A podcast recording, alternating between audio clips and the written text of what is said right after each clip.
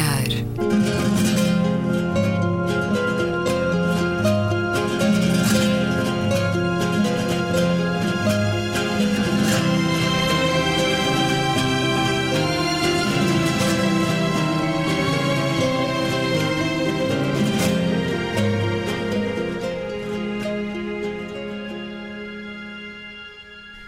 Um certo olhar. Hoje, uma emissão especial em que converso com José Gil, um dos grandes nomes do pensamento do nosso tempo, acaba de publicar o livro Caos e Ritmo.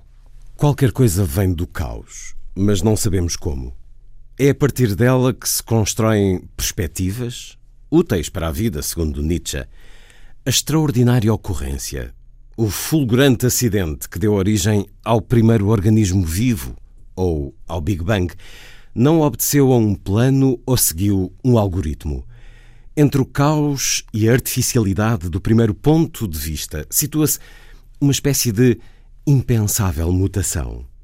Entre o artifício desta seleção de elementos provindos do caos e a construção da realidade segundo uma perspectiva humana, situa-se uma segunda operação que se apoia já naqueles pontos de vista e, no entanto, os supera excessivamente. Eis como nasce a realidade construída aparente real.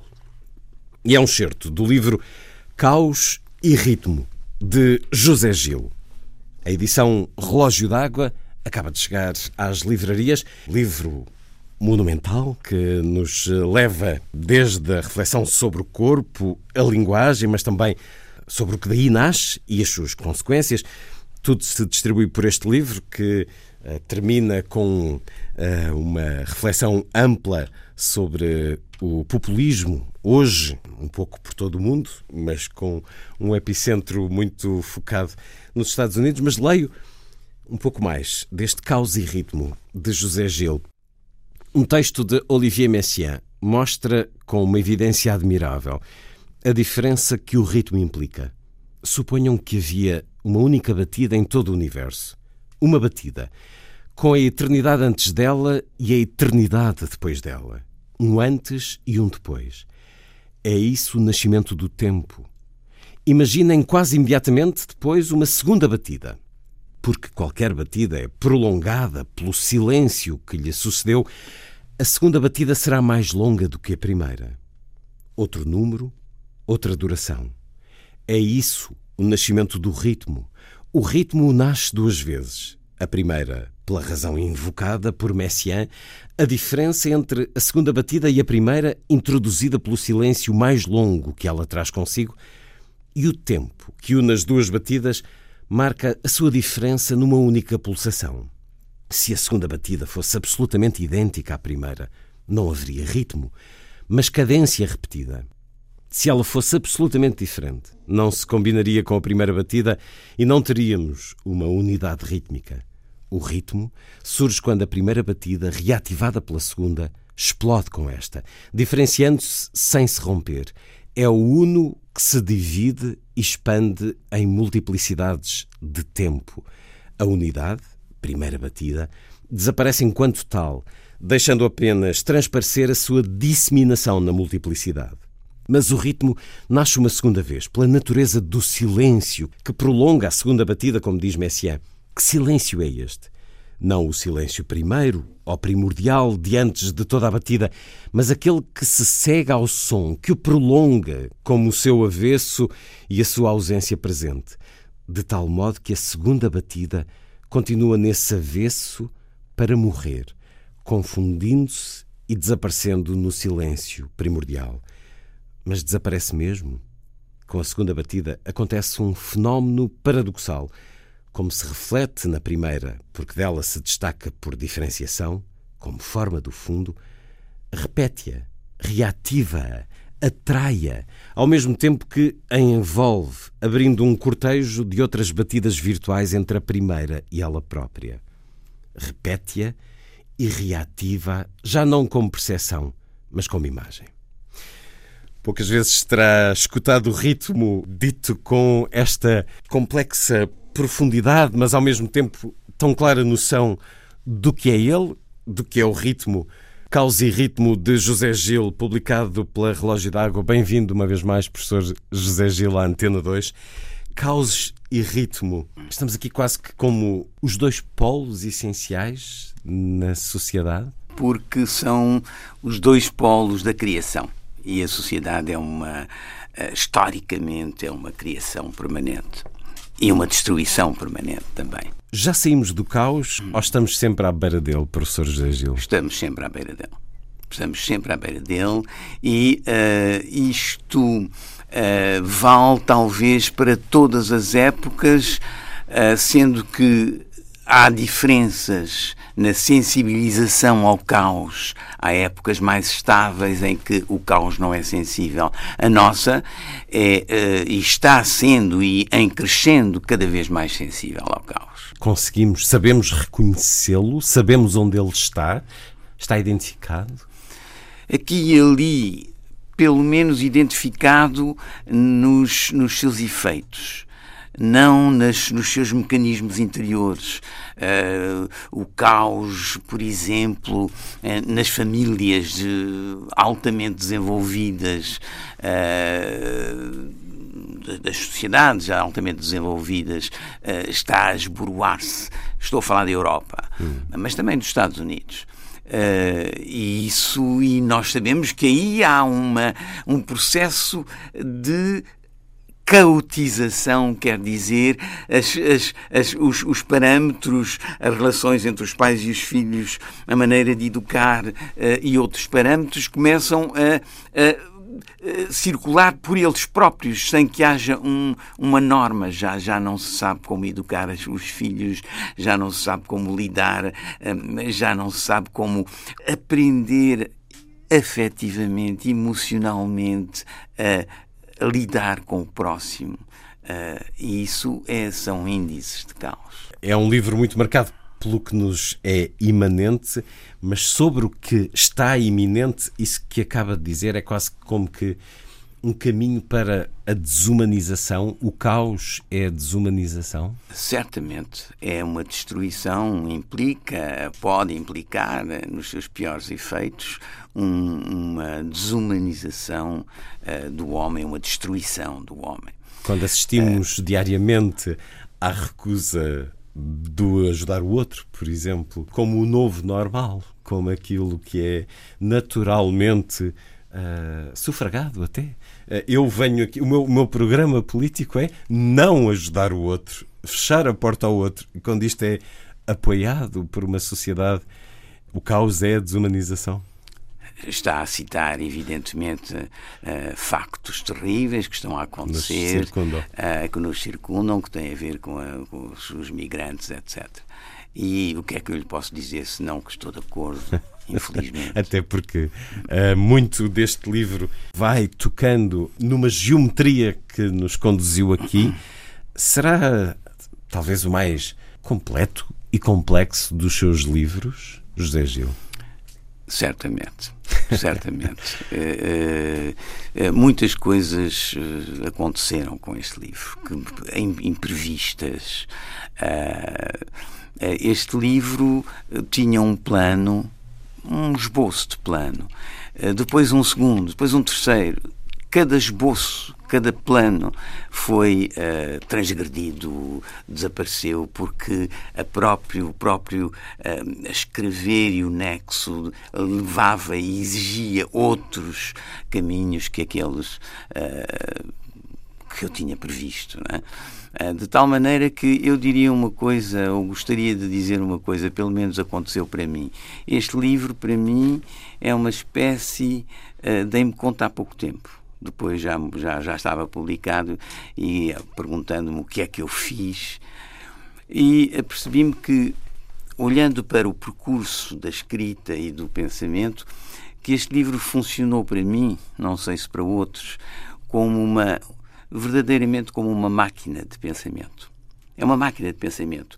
A maneira mesmo como eh, estética e instintivamente eu decidi fazer uma espécie de introduções de capítulos, depois um abecedário, ABCD, Bem, o que é isso? O que é que, qual, a, qual a lógica disso? É precisamente a lógica de abrir caminhos, de fazer associações entre o que um conceito ou dois do texto e depois o que vem para um, numa letra A, uh, de, com um salto. Há uma associação com um salto, deixando um vazio. E do A para o B há uma associação, mas há um vazio. O que exige pensamento. Ele é infindável no sentido em que eu, o que eu agora estou a escrever podia lá entrar. Porque há sempre, precisamente, é essa máquina que faz com que agora pode-se pensar isto. Eu escrevi textos depois que poderiam perfeitamente entrar ali para letras. É a sua obra aberta, um trabalho em progresso que reúne muito do que é pilar do seu pensamento, eh, muito dessa reflexão corpo, palavra, ação poderia ser quase um subtítulo, diria eu, enquanto leitor deste livro. Porquê é que a reflexão sobre o corpo marca tanto o seu pensamento, José Gil? Há razões que são que são pessoais, evidentemente, são as menos interessantes, e depois há razões uh, que têm a ver com a própria, o próprio pensamento filosófico. Uh, o pensamento filosófico uh, no fundo, dedicou-se pouquíssimo ao corpo. É, pouquíssimo. Nós, na, na, filosofia contemporânea, nós contamos pelos dedos os filósofos que se interessaram mesmo fazendo do corpo um tema, não digo objeto, um tema da sua, da sua reflexão. É, pouquíssimos. Depois há pensamentos aqui e ali sobre o corpo. Vou-lhe dar um exemplo. Eu conheci filósofos importantes no Colégio Internacional de Filosofia, porque eles circulavam. Eh, e uh, quando eles. Um, porque eu tinha escrito umas coisinhas sobre a dança. Uh, um deles veio, é o Lyotard, vou-lhe falar já, agora estar a esconder não vale a pena. Uh, o Lyotard veio ter comigo e disse: Mas então, diz-me lá, parece que tens uns textos sobre dança, eu gostava de. E eu disse: Mas, ouve, tu uh, fazes um trabalho tal que com certeza sobre dança vais. Não, não, não, isto é difícil é extraordinário a, a, dificuldade. Porque é que um filósofo como Lyotard sentia dificuldade em, em pensar a dança? A, portanto, hum. o corpo e o movimento do corpo. Ora, pensar a dança é extremamente uh, fecundo para o pensamento filosófico. É mesmo daquelas entradas extraordinárias para pensar o corpo, não é? Uh, e a resposta. É, é, do campo do psicológico, esse temor quase que alguns sentirão de pensar o corpo? Tem a ver com, primeiro, uma história da filosofia que pôs, como nós sabemos, negligenciou o corpo. O corpo era, era da e que, e que acompanhava eh, uma história religiosa também. Em que, em que, o corpo era maculado. Era maculado e uh, o que se queria era precisamente livrar-se, uh, desprender-se, purificar-se das impuridades do corpo. O corpo era pecado. Uh, era pecado, era finito, era mortal. Hum. E nós queríamos era verdades imortais e infinitas. A procura de Deus. Absolutamente.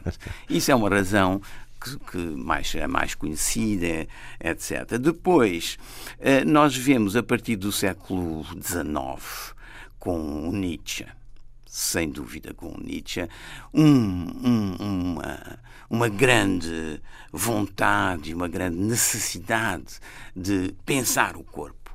Uh, e de, de o pensar em relação uh, com a especulação filosófica. Isso é que é interessante. É? Uh, e aí houve tentativas formidáveis de grandes pensadores, de grandes uh, gênios do, do, pensamento.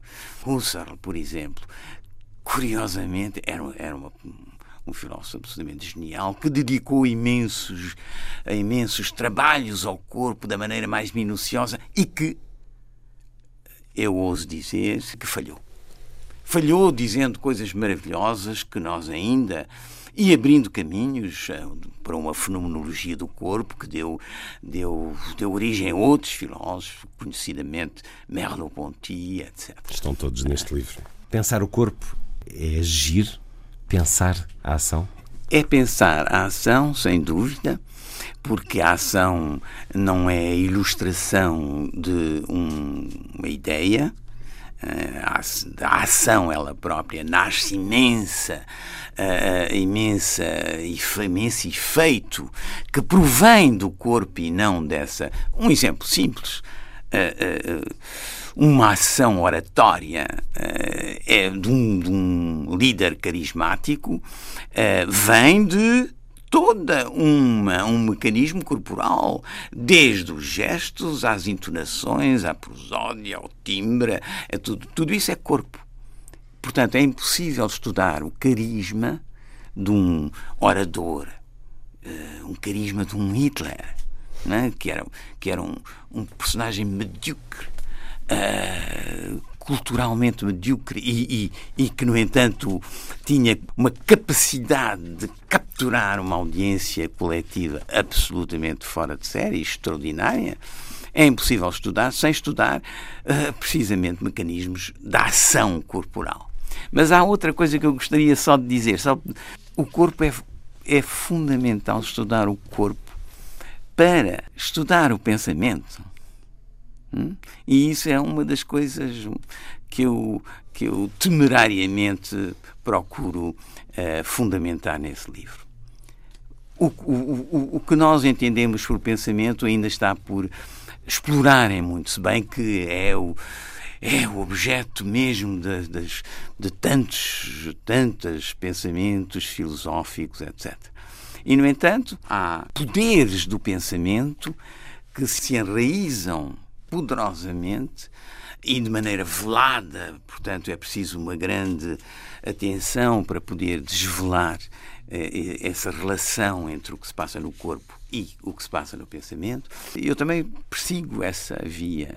E muito a olhar uh, o mundo à nossa volta. Tem um texto sobre Trump e sobre as lógicas do populismo e da estupidez neste livro a propósito dessas uh, manifestações uh, do corpo ou da própria forma da linguagem. Leio esse momento. Porque é que o discurso populista é tão contagiante? A expressividade não verbal do orador populista confere-lhe a força extraordinária do choque físico, da violência que atravessa o corpo e se apodera da alma. Não precisa de argumentar, basta-lhe gritar, escarnecer, afirmar com gestos ou com a voz, encenar entre frases a agressão corporal para estabelecer uma comunicação direta e imparável com o auditor. Qualquer coisa de profundamente visceral sobe à superfície da fala e cimenta as palavras com impulsos orgânicos, ânsias carnais e metabolismos fisiológicos. Não literalmente, mas numa linguagem de forças, o populista cospe, engole, vomita, digere, defeca, arrota, mija e ri com a massa inteira do corpo. O neófito que o vê e ouve é imediatamente apanhado por toda esta prosódia animal. Compreende logo tudo fica pronto para a imitar. Entra totalmente no sentido abissal do discurso populista. Torna-se capaz de agir da maneira mais violentamente destrutiva. O poder contagiante do populismo vem essencialmente da combinação entre o texto da mensagem verbal e este tipo específico de infratexto. A mistura feliz dos dois produz o texto estúpido. Curiosamente, a sua construção parece obedecer a uma lógica semelhante, mas em regime inverso à do pensamento mais inteligente, por visão ou imitação. Quando Trump mima, exagerando e ridicularizando a locução e os gestos desajeitados de um repórter para desqualificar as suas afirmações, faz uma inferência ilógica, propriamente estúpida, entre a deficiência física e uma suposta deficiência mental. É a sequência bruta dos gestos paródicos que preenche a falta de mediações. O discurso racista assenta arrogantemente neste tipo de estupidez. Esta forma-se trazendo para o plano argumentativo as forças viscerais do inconsciente do corpo e fazendo delas operadores ilógicos. Veja-se a raça e o sangue arianos no discurso de Hitler. É todo o processo discursivo que se torna físico, encenando lutas entre órgãos e massas corporais, relações de forças entre estados de coisas, entre a premissa e a conclusão de um raciocínio não se pensa, grunhe-se. E o grunhido opera com eficácia o salto da passagem, logicamente inconsequente, entre uma e outra. É isto a estupidez. Se imaginarmos uma escala descendente da inteligência, desde o pensamento por visões, do tipo da ciência intuitiva de Spinoza, até ao pensamento animal, por sensações e imagens, a estupidez resultaria de um desvio na escala, nem intuitivo nem sensível. O pensamento por grunhidos aparece como um enxerto do movimento visceral no movimento lógico, quando aquele se julga tão inteligente quanto este, o que constitui, sem dúvida, a característica constante da estupidez, julgar que os grunhidos valem por operadores do pensar. Então, o poder de inferir perfeitamente diminui até próximo do zero. E é um dos textos mais fortes que li neste seu livro, Caos e Ritmo, de José Gil. Estamos então em tempos em que o grunhido é a política eficaz, é a conquista eficaz não só do pensamento, mas do corpo. Os exemplos podiam ser multiplicados. Esse tipo de subida à tona de, de, dos mecanismos uh, viscerais grosseiros uh, estão em todos, mais ou menos acentuadamente, em todos os discursos populistas, em toda a ação populista, é, uh, porque é fácil, isso apanha logo. E, o, e, o, e precisamente o adepto vai empregar a mesma com uma economia extraordinária eh, do, do pensamento. Não tem que argumentar contra os eh, antirracistas, não. E a, a, a convicção uh, cola-se e cimenta-se como um bloco. E, portanto, único. não há, não há capacidade de desmontar isso para quem recebe esse grunhido e o aceita como seu, como a sua verdade. Portanto, não há, para os uh, eleitores de Trump, não há explicação racional que os demova de lhe dar a razão e de lhe dar uh, o voto e de lhe dar o apoio. Absolutamente, é isso mesmo. Quer dizer, não há abertura para um plano de discussão. Não há. É esse mecanismo é um mecanismo de violência, de violência verbal, física, ao mesmo tempo. E contra esse e que provoca, como disse, uma espécie de uh, bloco. Uma cápsula uma em cápsula que nada entra. Nada entra. Contra ele não há outra, não há possibilidade de. de é, é, é, é, só violência. E contra a violência uh, não há. A linguagem não funciona. Só em, em Uh, espaços fechados, como uma terapia, então diz-se falar uh, uh, vai, vai liquidar a violência, é preciso verbalizar, como tantos psicólogos dizem. Mas isso é em espaços fechados, laboratoriais, quase. Né? Então, mas só, só nos resta a esperança de que esta estupidez não seja a maioria das pessoas? Uh, isso é uma esperança. A outra esperança é que se pode mobilizar, além do pouco efeito que pode ter a argumentação lógica e a racionalidade, é uh, um certo regime de afeto. Quer dizer, contra essa violência, nós temos que uh, também mobilizar e promover forças, mas não forças violentas, hum. mas forças contra as quais a violência não pode nada. Então, mas isso é ah. quase uma atitude cristã? Não é uma atitude cristã. A bondade contra o mal? Não, porque eu não estou a falar de, de bondade necessariamente, eu estou a falar de forças vitais. Hum. Forças vitais é a força de, por exemplo, uh, eu eu poder viver um aumento da minha própria força, da minha potência, como diria um Spinoza, já agora. Uh, uh, porque porque uh, um outro que eu vejo ali entra em contacto comigo no mesmo tipo de afetividade. Hum. Chegar ao outro, conhecer o outro. O outro, os outros, hum. não, não necessariamente uma imagem, não, mas concretamente. Uh, Perceber que, o, que não há uma ameaça ali. Isso mesmo. E isso dá uma força. Uh, não há uma política das forças. Infelizmente, a política das forças é a política em geral da violência. Um exemplo simples: não se mobilizam forças na democracia, infelizmente. É? A democracia é precisamente uh, uma certo regime da democracia, é deixar as forças livres umas pelas outras, mas não há nenhuma. Não nenhum, há um controle rígido. Não há controle, não há ideologia democrática que mobilize massas. Isso é contrário, é contrário à democracia, precisamente. Ao passo que o populismo faz isso e com, com eficácia. É? Ora, é preciso mobilizar esse tipo de afeto não, não, não, estou agora a falar aqui do nosso presidente, é? entre, entre parênteses. Não, precisamente, até se quiser, eu acho que ele tem uma.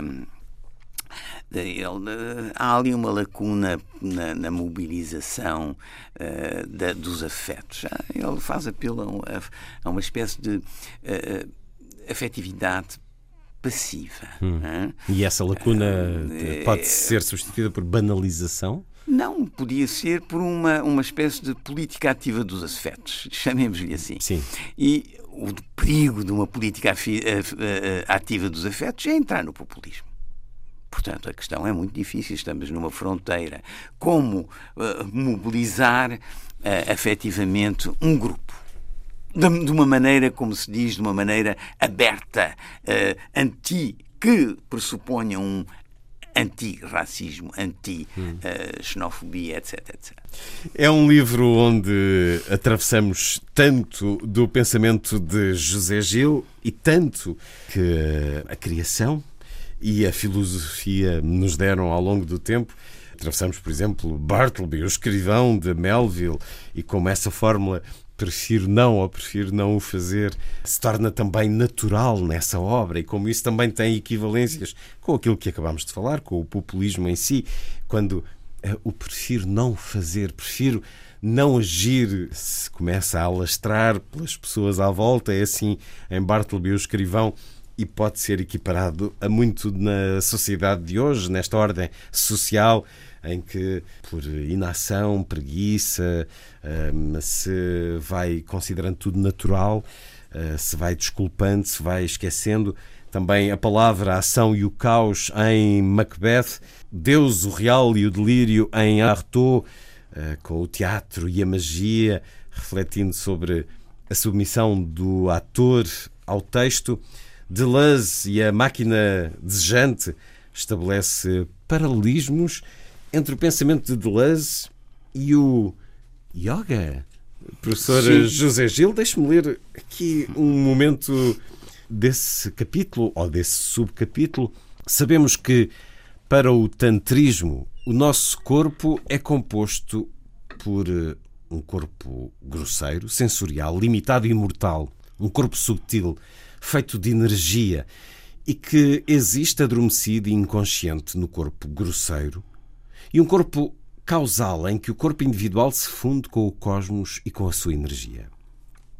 A prática do yogi consiste em transformar o corpo sensorial em corpo causal, imortal, produzindo no primeiro a máxima energia. Deverá primeiro reduzir a energia do primeiro corpo, fazendo aparecer o corpo subtil, para em seguida aceder ao corpo causal, o que só com a energia subtil pode conseguir. Poder-se-á considerar o corpo subtil como um intermediário ou mediação entre o corpo grosseiro e o corpo causal? Como se faz surgir a energia subtil? Acordando-a, obrigando-a a levantar-se da base do corpo onde repousa, enrolada sobre si mesma, à maneira de uma serpente. Kundalini. A Kundalini, que é a energia subtil, está impedida de sair porque a serpente fecha o buraco por onde se escoaria.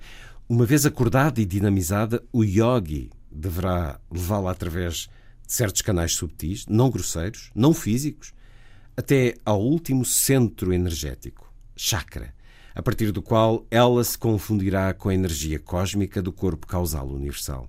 Trata-se, pois, de passar do corpo grosseiro, o corpo do homem comum, ao corpo subtil e deste ao corpo cósmico.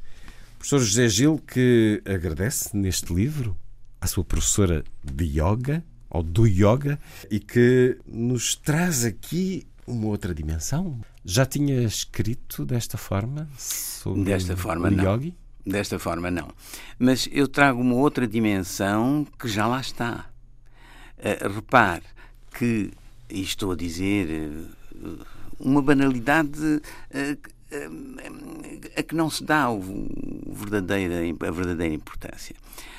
O, o, o, saber oriental, entre, entre nos quais se conta o, tantrismo, por exemplo, o saber oriental tem um conhecimento do corpo uh, e de, certas, de certos mecanismos do corpo que está uh, muitíssimo superior ao que nós podemos e isto, ao que, que nós, ocidentais, hum. possuímos. Está comprovado em séculos ou milénios. E em tratados. Na sociedade oriental. E em tratados, tratados de, de, de por exemplo, de respiração. Hum. Eles, uh, o que eles sabem sobre a respiração, nós estamos longe de saber. Uh, e, e, só, para, só para dizer que isto não é tão, tão longe assim tão no Oriente. Uh, nas, em certos em certas instituições médicas de França, que eu conheço, o yoga, o tantrismo, aparece como uma espécie de apoio apoio, eles dizem psicológico, para a, medicina convencional. Para a medicina convencional. Quer dizer, ao lado uh, do, de salas com aparelhos extraordinários, segundo a medicina ocidental, uhum. uh, tem-se ali uma, uma, uma com sala em que um instrumentos simples. em que um senhor e os, e os uh, doentes em convalescença são uh, passam de uma para a outra a passar de uma para a outra. E não se sabe, segundo, precisamente segundo o saber ocidental, não se sabe qual a mediação que permite passar. Sabe-se que uh, aquele, aquele, uh, aquela prática iógica faz muito bem ao convalescente. É tudo. Hum. Mas, teoricamente, porquê? E porquê, segundo os parâmetros do conhecimento do corpo ocidental, não se sabe. Ora, talvez aí uh, haja aí um, uma, uma areiazinha que se traz para se compreender melhor. Quando é que descobriu o yoga? Uh, há quase há mais de 20 anos. Pratica? Pratico. Agora pratico. Houve um período uh, em que deixei de praticar, mas uh, comecei há, há 30 anos e pratiquei uns 10 anos e foi, foi para mim, além de, de ser importantíssimo para, para esse conhecimento que, como eu digo, nesses agradecimentos não, não, não, não são captáveis por conceitos, muitos, muito, muito dele. Uh, além disso, é, é, é, é, muito importante para, para, para o bem-estar do corpo, para a saúde do corpo, não é? Diz uh, que não podemos compreender a eficácia de todas as práticas, mas elas supõem uma entrega, uma crença imediata avaliando as, a ação, o resultado, as consequências. Um livro nos dá Spinoza e a ciência intuitiva, ou esse terceiro género do conhecimento, um inconsciente, um estado de onde se evolui do caos através do ritmo. Aquele certo que li no início, onde citava Olivier Messiaen, esse ritmo que nasce do tempo. Explique-nos o papel do ritmo aqui, chamando-o inclusive ao título. O papel do ritmo é múltiplo e complexo. Digamos, resumidamente, que uh, é pelo ritmo que se sai do caos. É pelo ritmo que qualquer coisa se constitui, que nasce. Não há, uh, não há formação de qualquer coisa sem que haja uma ritmização do movimento. É uma ordem. Há uma ordem que nasce. É uma ordem diferencial é esse texto maravilhoso do Messiaen, evoca centralmente isso. É uma ordem, mas não é uma norma. Hum. Não é uma norma a seguir. É uma ordem que deixa intervalos abertos, como o texto. É livre. É, é livre. Hum. E isso é que é o paradoxo, entre outros, do ritmo. é que ele permite formar, permite liberar, libertar e permite uma atividade livre. A, a criação artística, por exemplo, eu, eu, eu, falo nisso, a criação artística é uma passagem do caos ao ritmo. E como é extremamente obscuro e, e difícil, mas é sempre assim. E é, e, e é por uma invenção, uma criação uh, uh, que atravessa o artista, mas que uh, faz com que se espraia uma liberdade do artista. Mais um certo do livro Caos e Ritmo de José Gil, a edição Relógio d'Água. Aqui também num subcapítulo a que deu o título do Cérebro, o Computador e o Corpo. Num interessante comentário do texto de Henri Poincaré, um matemático francês, Etienne Guise propõe uma outra solução para explicar os mecanismos da invenção matemática. O nosso cérebro operaria como um certo programa de computador. Trata-se de mostrar, segundo Guise, que o computador também é capaz de escolher, tal como o nosso inconsciente criador, segundo Poincaré, denotando assim uma espécie de liberdade que explicaria a inteligência da invenção matemática.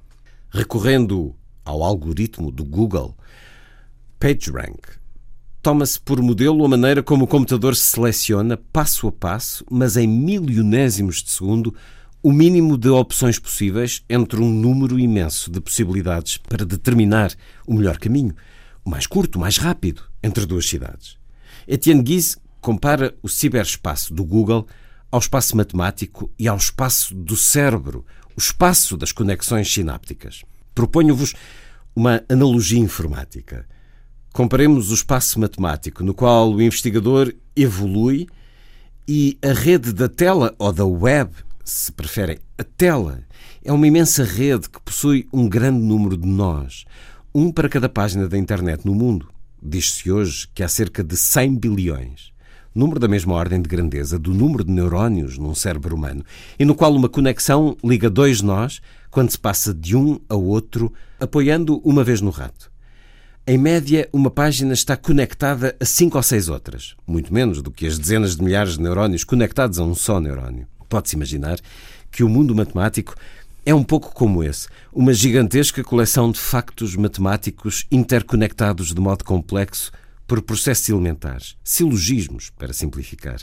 Mas permitam-me exprimir aqui o que quase todos os matemáticos sentem, o espaço matemático é incomensuravelmente mais vasto do que a tela e mesmo do que o nosso cérebro. Depois deste trabalho do Google, que visita o mundo inteiro, noite e dia, cegamente, inconscientemente, ousarei dizê-lo, basta que eu escreva conscientemente algumas palavras-chave no computador para que ele forneça a resposta à minha procura de informações. Então, o Google utiliza o seu trabalho inconsciente ele conhece as páginas interessantes porque calculou inconscientemente as PageRank. E, conclusão, escolheu para mim um pequeno número de pistas de investigação entre a imensidade das possíveis. Agora, o meu consciente pode de novo trabalhar com esse pequeno número de pistas. O Google seria, pois, o meu inconsciente. E a reflexão desenvolve-se. O cérebro é a autonomia do corpo José Gil começou por estudar matemática antes de seguir filosofia, mas há sempre matemática presente em muito daquilo que escreve. Como é que recebe este admirável mundo novo de algoritmos que sintetizam a informação em microsegundos?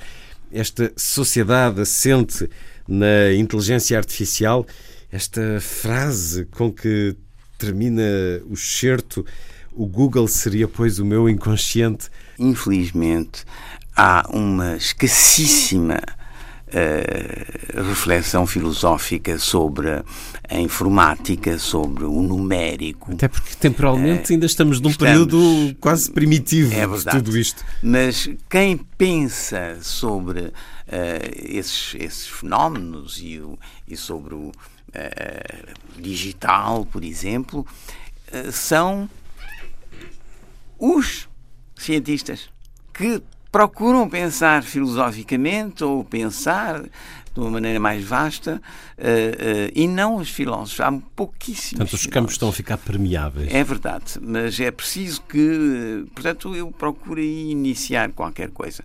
E o que eu, o que eu digo é que uh, é absolutamente, como toda a gente, é absolutamente extraordinário o que traz precisamente uh, o numérico para, para tudo, para o pensamento.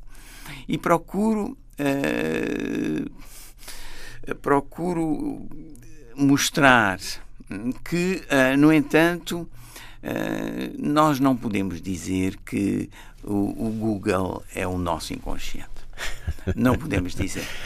Porque, precisamente, noutros, noutros capítulos, eu procuro mostrar que há, há operações do inconsciente que o Google não faz. O Google é capaz de ir de um ponto a outro rapidissimamente através de uh, uh, milhões de operações numa fração de segundo. E nós somos capazes de ir de um ponto a outro sem fazer milhões de operações. Talvez não tão rapidamente, mas sem fazer as milhões de, de, de operações do Google. E isso tem que ser pensado também uh, por nós. Acha que alguma vez a inteligência artificial poderá produzir pensamento? Depende do que se entende por pensamento. Se, se, se e depende do que se entende por pensamento criativo. Mesmo pensamento criativo, através de algoritmos, eu imagino que até já será possível já é, construir é, é. um texto de pensamento criativo ou filosófico. Mas está sempre condicionado pelas indicações do humano? Absolutamente. No meu entender, está sempre É sempre quase algo de plástico falseado? É sempre condicionado e uh, uh, uh, se me permite, isto é um bocado talvez obscuro que eu vou dizer, mas o resultado das operações de um computador uh, super potente uh, são sempre finitas. Os, os, os, resultados são sempre finitos. Não abre para o infinito. Ao passo que a nossa criação abre para o é infinito. infinito. Abre para o infinito e, portanto, é já infinita. Eu estava a pensar a propósito desses exemplos que falava do que a inteligência artificial não é capaz de fazer, não será capaz de fazer. Refere François Dolto e um exemplo da criança que faz tudo com a boca, Sim. mas que uh, François Dolto fala do caso em que ela uh, remove a imagem da boca para a mão e, portanto, e aí já, já o consegue, projetando eh, uma imagem distorcida, mas no, no fundo contorna.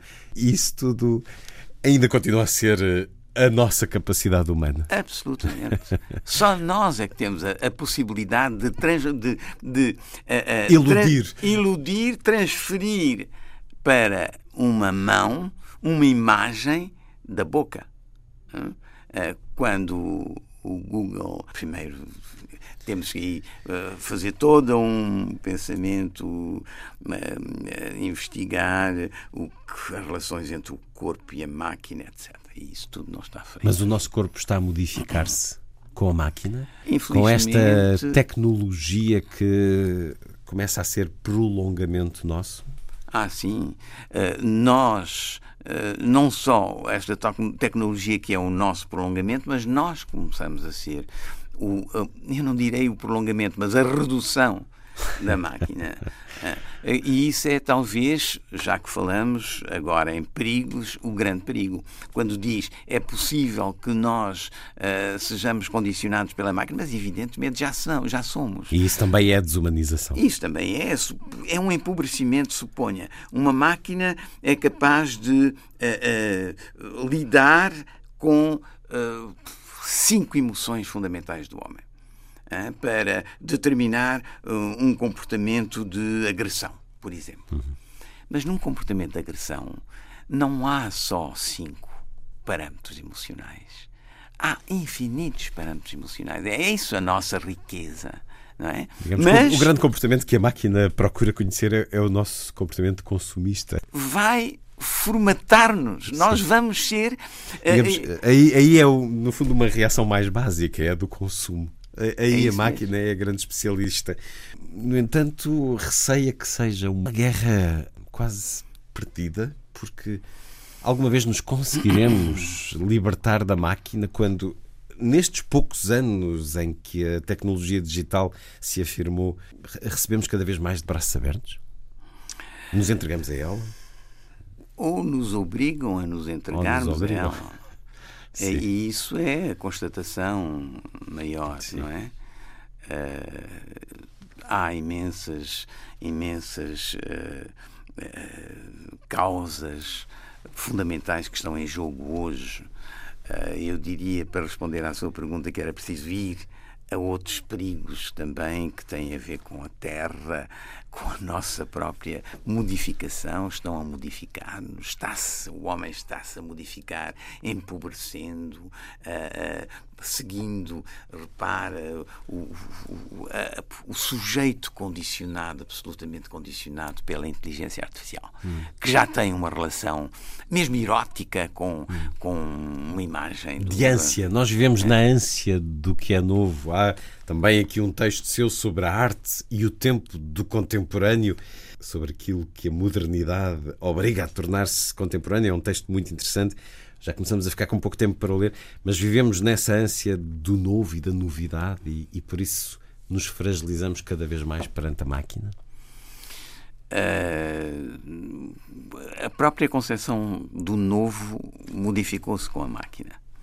Repare que o, o, novo não é aquele novo do século XX, em que, em que até se falou numa tradição do novo, de tal maneira a, a, a capacidade a criativa se, se, se, se, alastrou por, todo, por toda a arte no século XX, constantemente foram produções novas e novas e novas. Bom, Agora olhamos para a máquina à espera do novo. É isso.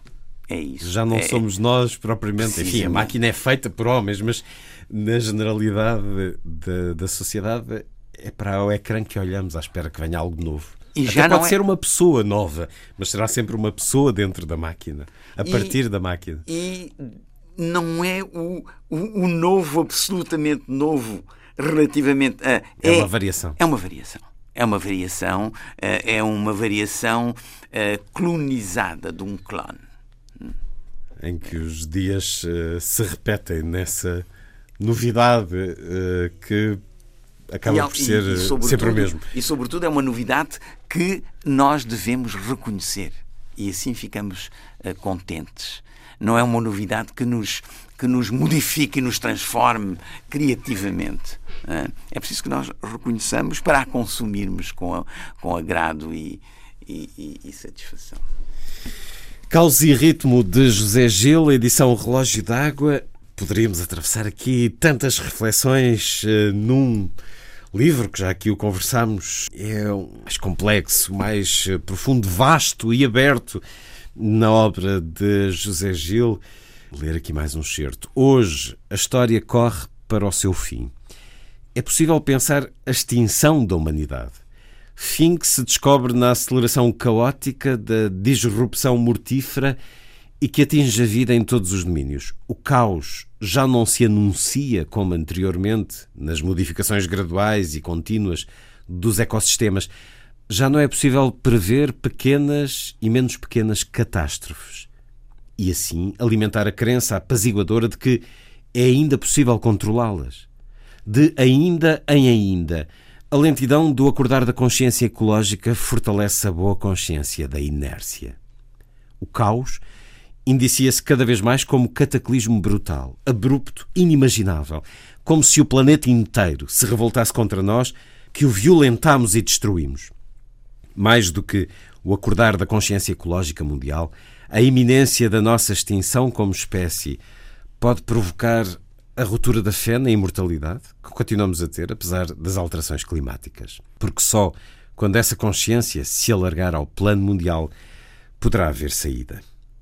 Um momento inquietante, preocupado, seu, eh, esta reflexão que no livro nos eh, adverte, nas suas palavras, para a consciência da finitude da humanidade e do espaço que ela ocupa e conversamos curiosamente no momento em que o presidente Obama está em Portugal e por essa presença sentimos e sublinhamos a diferença.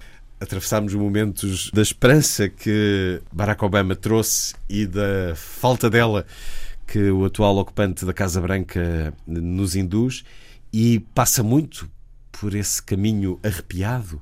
Esta presença de Obama cá a falar sobre ambiente e sobre os riscos que a humanidade enfrenta e o presidente atual dos Estados Unidos que cortou uh, uh, os acordos e os compromissos para que aquele relógio inquietante que nos aproxima de um fim uh, catastrófico poderá cada vez estar mais perto de uma hora certa. Há muito pessimismo aqui, ou, ou, ou, nem tanto, José Gil? Não há pessimismo, há, pessi há uma constatação. Há um realismo. Há um realismo e uma constatação um tanto angustiada.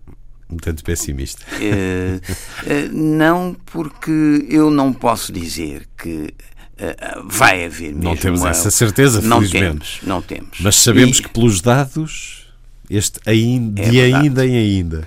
É verdade, dir-se-ia que uh, o pessimismo é racional, probabilisticamente racional, e o otimismo é afetivo e não probabilisticamente é uh, unitariamente uh, afetivo. Uh, nós não podemos viver sem acreditar que, que é possível outra coisa.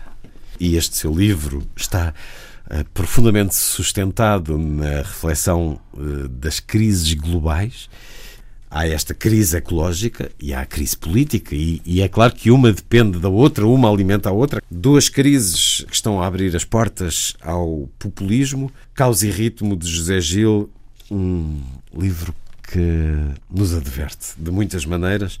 Termina com um anexo em defesa da escolha da morte provocada com assistência médica, com um apelo ao debate contra os populismos também, que entraram muito nesta discussão.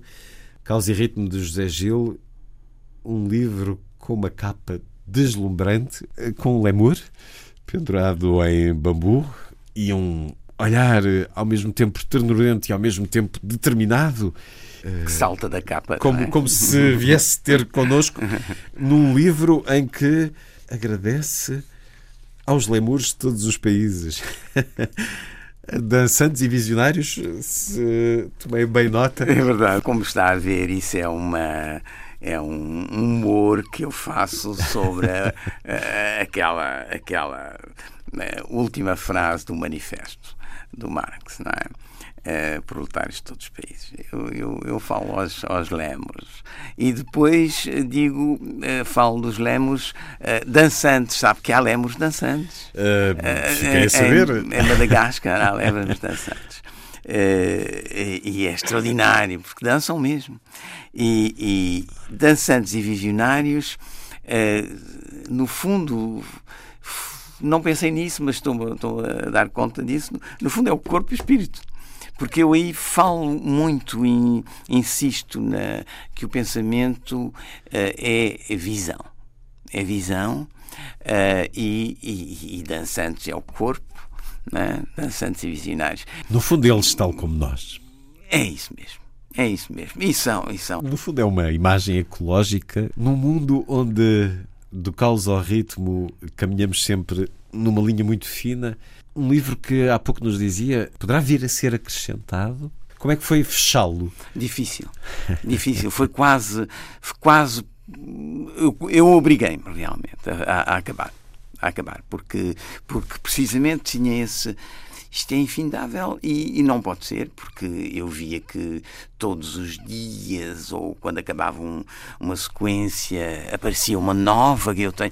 Bom, eu fiquei realmente com a, a, a presença a viva daquilo que eu já sabia, de uma maneira eh, teórica e um bocado abstrata, é que nós temos uh, um, milhões de continentes para pensar ainda pensamos tão pouco.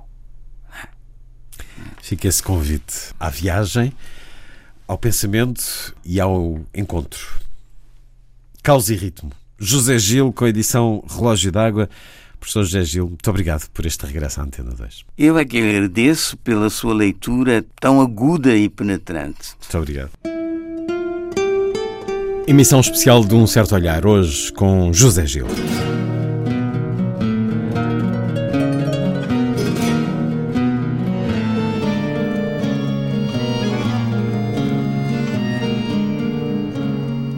Certo olhar.